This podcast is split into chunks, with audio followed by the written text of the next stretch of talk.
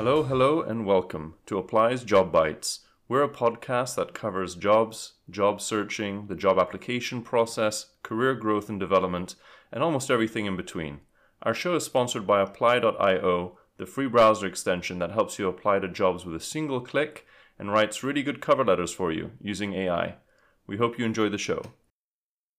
Hello and welcome to another episode of Apply's Job Bites. I'm Jean, your host, and with me on the show today is Sarah Stones. Sarah, welcome to the show. Thank you very much. Sarah, I'm delighted to have you on. The first thing that stands out to me is that you've worked in HR, and in fact, you have a long and distinguished career in HR and recruitment.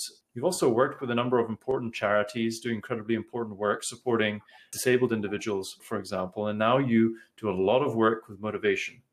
And motivation is something that fascinates me. It's one of those things that we kind of all talk about.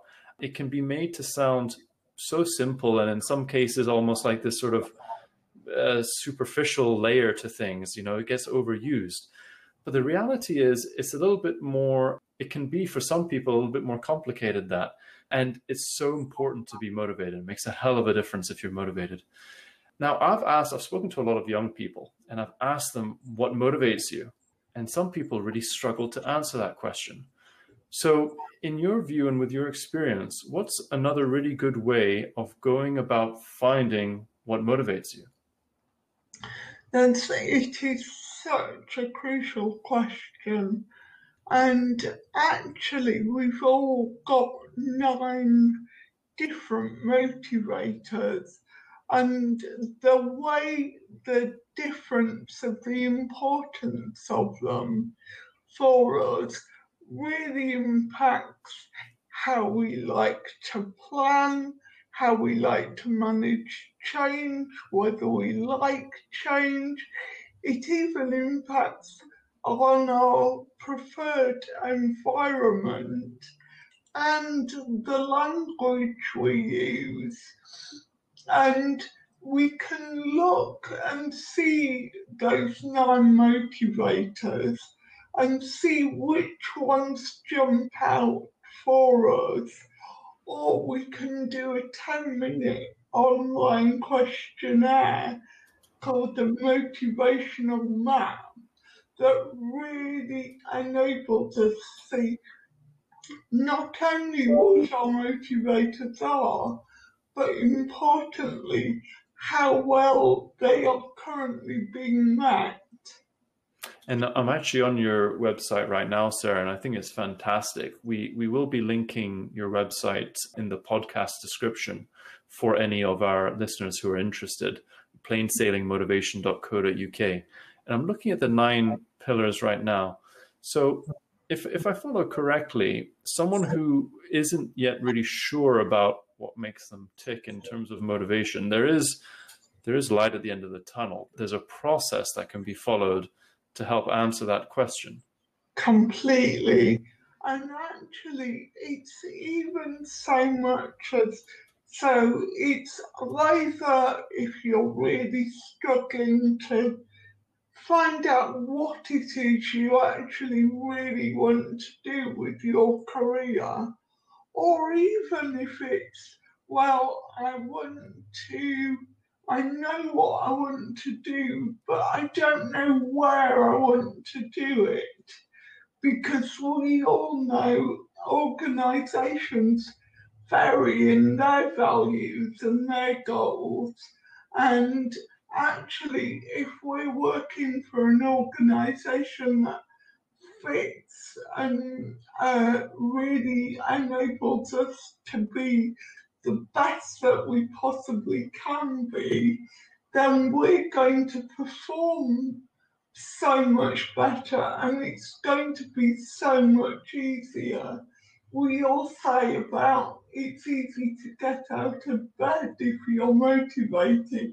If you enjoy what you're doing, work becomes part of your life that you absolutely love. And I'm a strong believer, Jean, that life is too short to be not doing a job that you enjoy. And in my experience, and I agree completely, with that statement, Sarah. And in my experience, it's actually, it's alarming how many people will reach a relatively late stage, right? Maybe they're already mid-career before they really start to unwrap that top layer and ask themselves these questions of, am I actually motivated? Do I actually like this?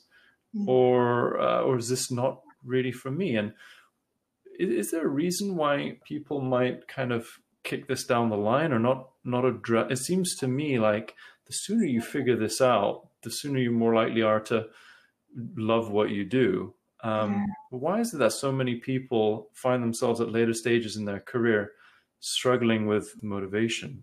I think there's two different things going on there. One is, as you said before, intrinsic motivation has always been something that's really hard to get hold of. And we can now make that invisible feeling that we have become visible, but also our motivation changes as we go through life. So you may be in a job that you've really enjoyed, and then suddenly the job's not changed, but you're not enjoying it anymore. And the likelihood is that your motivators have changed. What satisfied your needs, which is what our motivators are, a few years ago, doesn't satisfy them now. And actually, if we just take that step back and have a look and really reframe and review what we're doing, and then actually think about what our strengths are and what our motivators are and what our skills are, and then maybe just change track. You mentioned I'm plain sailing. I don't know whether you've done any sailing, but you often got to tack if the wind is in a different direction. And that's what we've got to do with our careers. And for some people with strong motivators where actually they like to know what they're doing, when they're doing it, how they're doing it, then actually change can be really scary. Whereas for some motivators, we think about doing something and then we're off and we're doing it.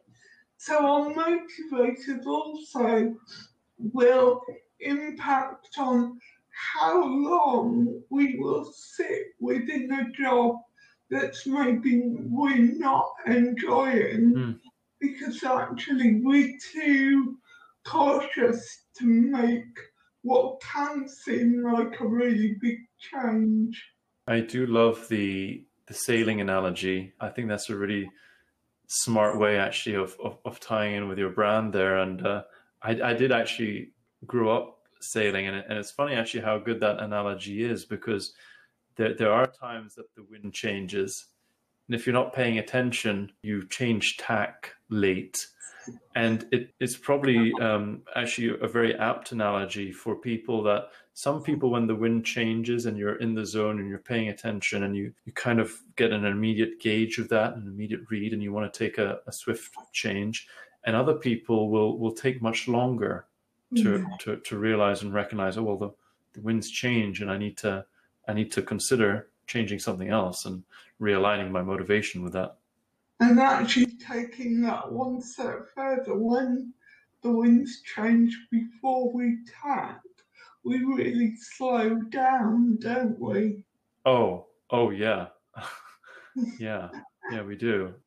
Sarah, there's been plenty of food for thought for our listeners from our conversation, and obviously a wealth of resources available on your website, which we'll be linking in the description of this podcast.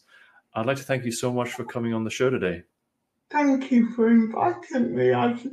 You can tell I can talk motivation all day. I'm so passionate about it. I can tell. And we definitely ran out of time on this one. So thanks again so much for coming on the show. We hope everyone found this useful and insightful, and we'll catch you again on the next episode of Apply's Job Bites. Hey, we hope you enjoyed the show. For any feedback, requests, or suggestions of things that we should include on upcoming shows, please drop us a line at contact@apply.io. Thanks, and we'll catch you next time.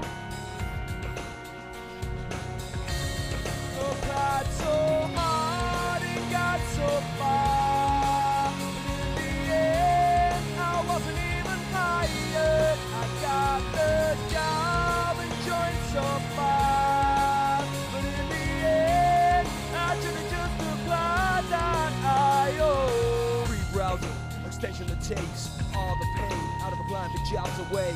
Apply in a single click, start and track. Your application's never out of cover letter again.